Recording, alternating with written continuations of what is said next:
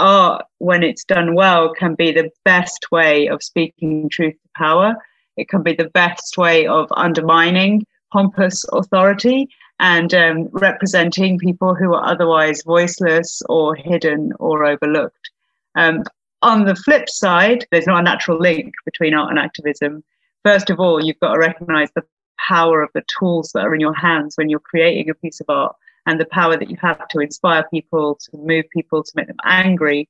Um, and then you've got to really think about where you want to direct that energy, you know, and who you want to target